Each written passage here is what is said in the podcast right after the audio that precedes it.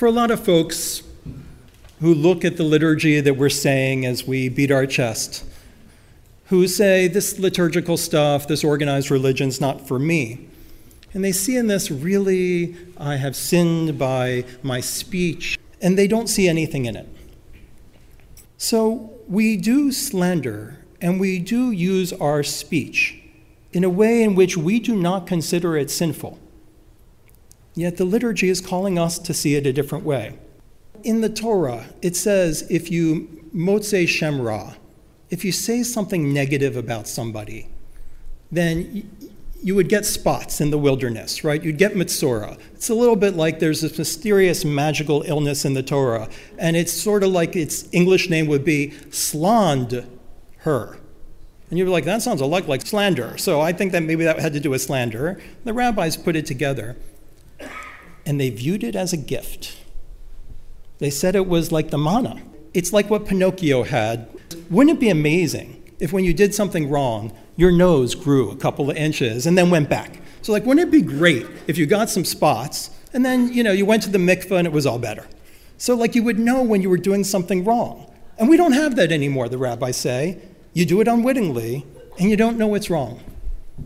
My first, after I think it was my first Friday night, there was an email that was sent to the president, said that you have hired a rabbi who doesn't even prepare for services. He couldn't even get the page numbers right. Because on my first Friday night, I was handed a, a siddur I'd never seen before. I didn't know you used it. You didn't do it on my, on my audition weekend. And uh, I was trying to find these pages after many, many pages of English readings. The president forwarded the email to me and said, So it begins.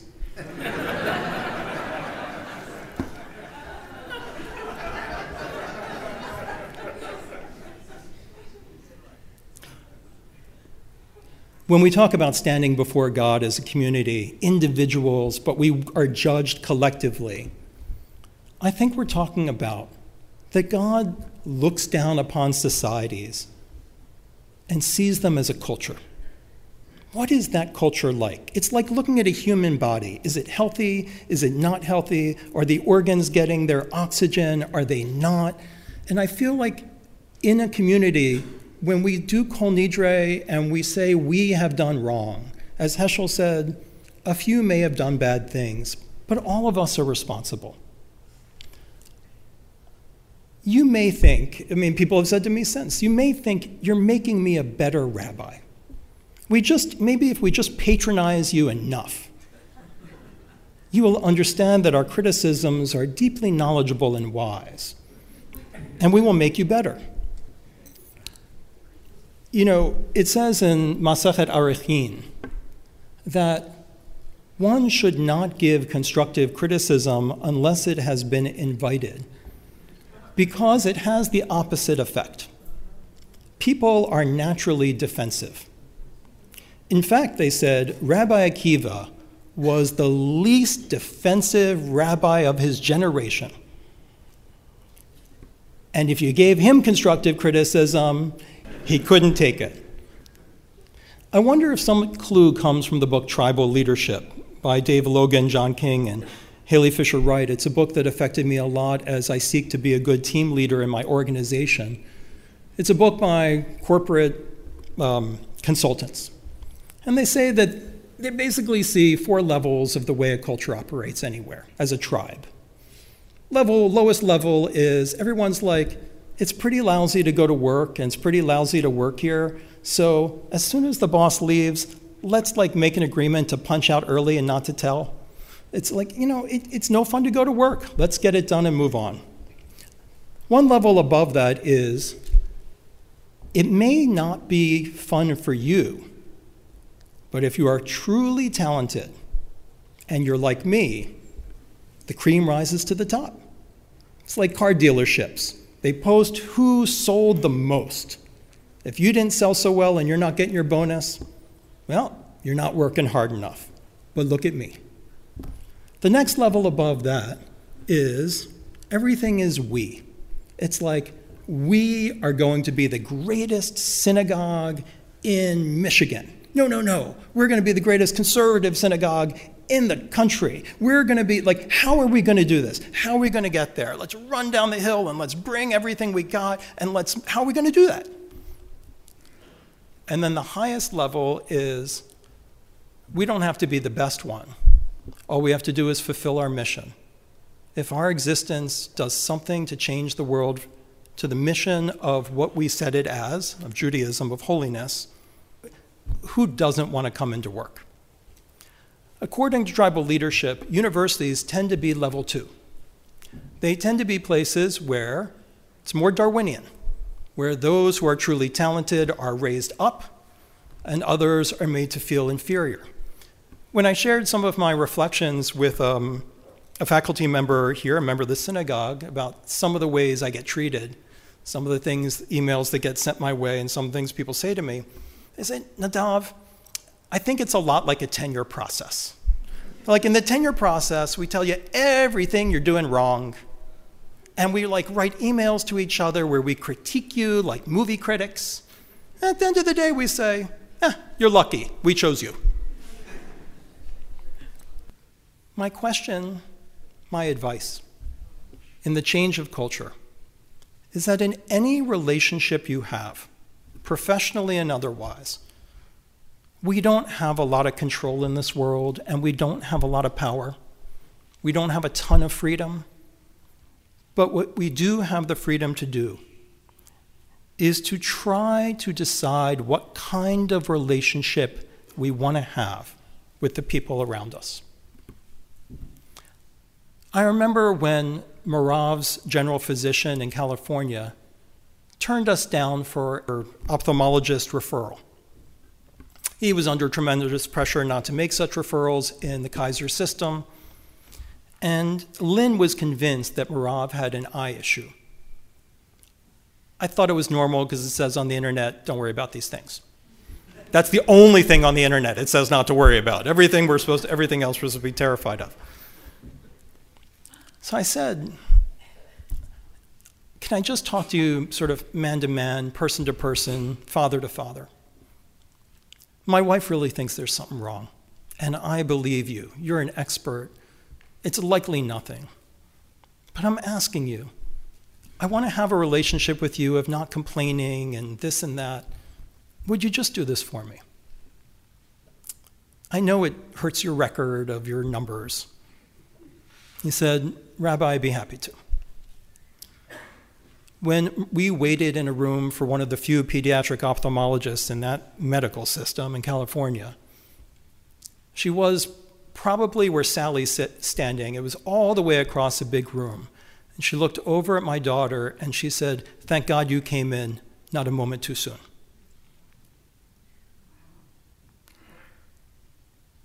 My general physician wrote me an apology you rarely get. And I thanked him for that apology, and then we started trading books. He was an evangelical Christian, and I'm sort of like an evangelical Christian, just a little different. we started trading Bible books. I think of my contractor, whom many of you share. We had mold in our wall, and we ripped it out. We needed a contractor to do that. You can't have mold sitting around. Well, he finished. A lot of the tiles don't quite line up the faucets are a little crooked. Some other things, like the shower leaks a bit. I looked at my wife. I said, Do we call him back yet again and ask him to fix that? And my wonderful wife said, No. You know, I talked to him once, Nadav, when you weren't here. He's a veteran of the Iraq War. We send these, he was, and he was young. We send these young men into war for no justification. I had a close friend who was a weapons inspector in Iraq, and he knew there was nothing there. He told me he has done his best for us, and I'm happy to live with the result. I think of my kids' teachers at the day school and elsewhere. Something goes wrong on the playground, something goes wrong otherwise. We don't think that uh, she knows her vowels or something like that. Do you call the teacher and say, I expect better? Let me tell you, I'm an expert in my field, so I want to tell you about your field. Sometimes I think there should be a t shirt in Ann Arbor that says, you should, you, you should hear my opinion about your area of expertise. I think that. Do you say, you know what? My wife has a degree in education. We know you should handle this differently. We know. That is not the relationship I want to have with my children's teachers. For my contractor, it's not the relationship I want with Ed, is to tell him the shower leaks a little bit. I can get a silicone can and figure it out, right? Don't tell Ed, he's going to feel terrible, by the way. It's not the relationship I want with my physician. Every, the little bit of freedom we have in this world is to decide what kind of relationship we want to have with people in our lives. And I hope, as your rabbi, you want to have a certain kind of relationship with me. And if it wants to be a relationship that, says, that sends poison emails, or says the rabbi needs to be supervised, or let me tell the rabbi how he should give a sermon, then what I ask you is simply this do what others have done who have not been pleased with me. And that is come and talk to me and tell me. One of my favorite people in the congregation came after Yom Kippur last year and said, You gave, you cannot give any more Yom Kippur sermons like you just gave. It was the wrong one for me. It was too long. It used too many examples. I couldn't stand it. And I need you to know about me, so let me tell you about my life. And so now I got to know her. And I apologized. I said, You know, now I know you. Now I know you why that was the wrong sermon for you. And that does make me better. It makes me better when, because she said to me, I don't want to have this relationship with you of having this resentment. I want to get to know you. I want to tell you what I'm like, who I am, and what I need. I apologized. I told her I would try to do better, and I was grateful that I'd made a new friend. And on her way out of the office, she gave me a singular moment of graciousness I will never forget in my life. She turned to me and she said, There's something I need to tell you. This is after 45 minutes. She's on her way out. I did ask the people near me what they thought of your sermon. They said they thought it was the best sermon they ever heard.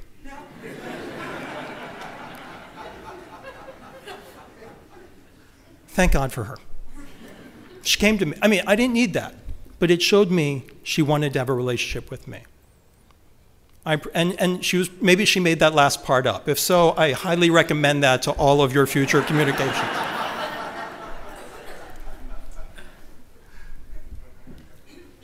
I wrote in the email I sent after I took the position I view this as covenantal.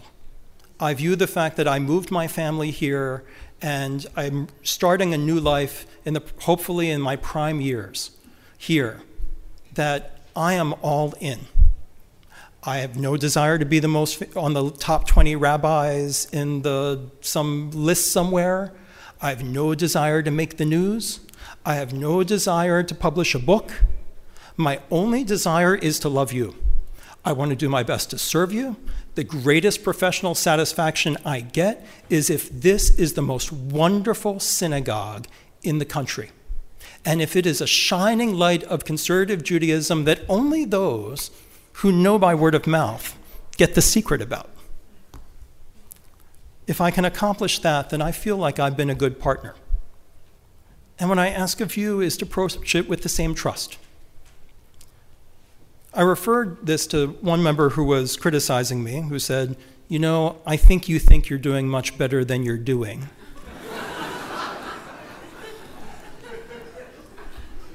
and I said, Did you read that email I sent out about like the covenantal stuff and the one power we have in life is to choose what changes you? I chose Ann Arbor, I chose Beth Israel, you chose me. And they said, Oh, yeah, I thought that was rather grand. You're an employee and we pay you.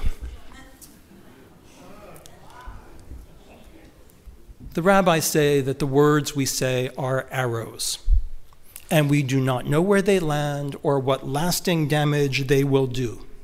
In fact, the very word for sin when we're beating our chests is missing the bullseye with our arrows. We're better than this. I am inspired by the Holocaust survivor, Dr. Edith Eva Eger, in her book, The Choice. She tells the story and then has a simple message. When I got to Auschwitz, and I'm paraphrasing, when I'll say she, when she got to Auschwitz, Dr. Mengele was doing the selections. Her mother was sent to one line, and he told her, Don't follow your mother. She's just going to take a shower. And then a nasty woman grabbed her and said, Ha ha ha. You see that smoke coming out of that chimney? That's your mother. She was in a line with her sister. Her sister had been rather vain. They were both stripped naked, their heads were shaved, and as Mengele examined them walking through their lines, she turned to her sister Edith and she said, How do I look? Edith answered, You have such beautiful eyes. I never saw them because they were always hidden behind your hair. She tells us we have a choice in life. What are the words that come out of our mouth? Do we choose love? Do we know how to lift people up? She says, never say anything unkind, even if you're thinking it. Never say the words, yes, but. Because a compliment followed by a criticism is no compliment at all. She says, Let's let out what's inside you. Write that book and do not doubt yourself. What makes us sick is what we keep inside. And life is a choice. As her mother said to her as they boarded the cattle car, they can't take what's inside you. Make a choice about what that is.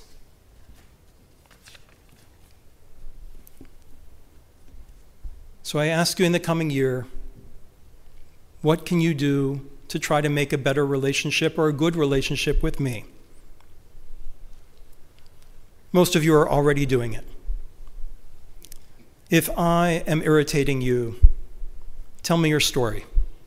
Tell me who you are. Let's be in a relationship. Risk a little. The person who was most upset that we started having music on Friday night terrified me because he showed up at our first musical Friday night. I ran up to him and I told him to get out as soon as possible. He wasn't going to like what was coming next. He said, I'm going to risk a little. I want to see what it's like. I said, You walk out at any time, okay? You just know that. He stayed to the end. He said, it was interesting. I'm asking you to give a little. I think our culture has a little bit of Ashamnu in it, but I think you're pretty beautiful. I'm happy we're married. I hope it continues. I don't like it when you send emails saying my mother will send you recipes for how to cook my meals for me, but I'm happy if you tell me what you like. Give a little to the rabbi's fund so I can have little things like free meals on Friday nights for families and all of us to get together for Shabbos, or for other initiatives like amazing child programming I hope to institute on Saturday mornings of Krav Maga and dance and movement and all kinds of things that are going to be happening. I'm so grateful to those who sponsored Friday night um, musical Shabbats this past year. Thank you for giving feel free to give a little bit more so that I can try to plant seeds in the culture. Be patient with me. I'm just getting started. Come to shul more. Prepare to be disappointed. Say hi to people you don't know. I remember on LB's first Saturday, she was in the vestibule, and I went back to see how she was doing. And she was saying to people in her normal Lisa Beth way, she was like, Hello, hey, Shabbat Shalom, welcome to Beth Israel. I watched as someone turned to her and said, You're welcoming me? I was bat mitzvahed here. She's like, Okay, that's awesome, that's wonderful. I, that was great. It's just my first day here. it's going to feel a little strange. Be nice to the people in name badges. I know it's weird. I know it feels like you're on an airline or something. But it's vital for the way we change our culture. We know each other's names, we wear name tags, and people are greeting you. Say hi to people you don't know. Call, don't write. Give me a chance to find your lane. Michelle Israel came to all the Rosh Hashanah services, and she came up to me and she nudged me and she said, I know what you're doing. I said, You do? Because I have no idea. she said, You're jumping from lane to lane to lane for each of the different lanes that people are in. Give me a chance to find your lane. Please give me second chances and give every leader and staff person here the benefit of the doubt until you've walked in their shoes. If we're doing anything with the Ashamnus, with the wearing of white, with trying to find purity within us and spreading it, it's that I have a feeling you were raised the way I was. Your learning doesn't make you better. Your degree doesn't make you better than anybody else.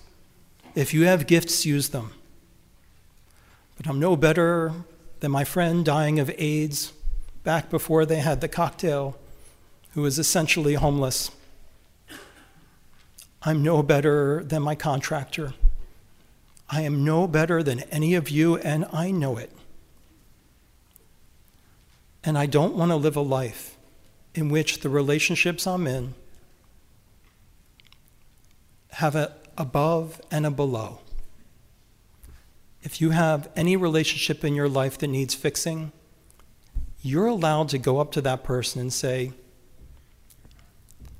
I know we've had a certain kind of relationship up to now, sister. I know we've had a certain kind of relationship up to now this year, wife, husband. I know we've had a certain amount kind of relationship this past year, teenager. I know we've had a certain kind of relationship with this year boss. And you're allowed to say, that is not the kind of relationship I want to be having with you. And you can hope that they meet you halfway. From the Jewish writer Natalia Ginzburg, yesterday was the anniversary of her death. We are adult because of that brief moment when one day it fell out to our lot to live when we had looked at the things of this world as if for the last time, when we had renounced our possession of them and returned them to the will of God. That's Yom Kippur. And suddenly the things of the world appeared to us in their just place beneath the sky, and human beings too, and we who looked at them from the just place that is given to us. Human beings, objects, memories, everything appeared to us in its just place beneath the heavens. And in that brief moment, we found a point of equilibrium for our wavering life. And it seemed to us that we could always rediscover that secret moment of insight and find there the words for our vocation, the words for our neighbor, that we could look at our neighbor with a gaze that would always be just and free, not the timid or the contemptuous gaze of someone who, whenever they're with someone else, always needs to know Am I above them or am I below them? All our life, we have only known how to be masters and servants.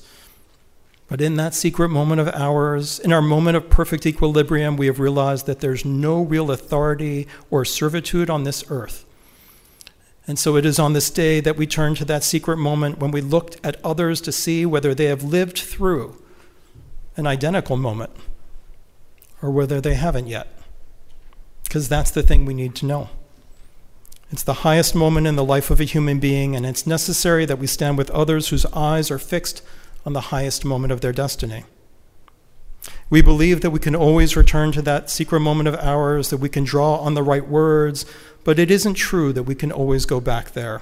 Often we pretend to, but our tshuva, our return, is false. We make our eyes glow with a false light. We pretend to be caring and warm towards someone in our life when, in fact, we are once more hunched up in the icy darkness of our heart. Human relationships have to be rediscovered and reinvented every day. We have to remember constantly that every kind of meeting with another human being is a human action, and so it is always evil or good, true or deceitful, a kindness or a sin.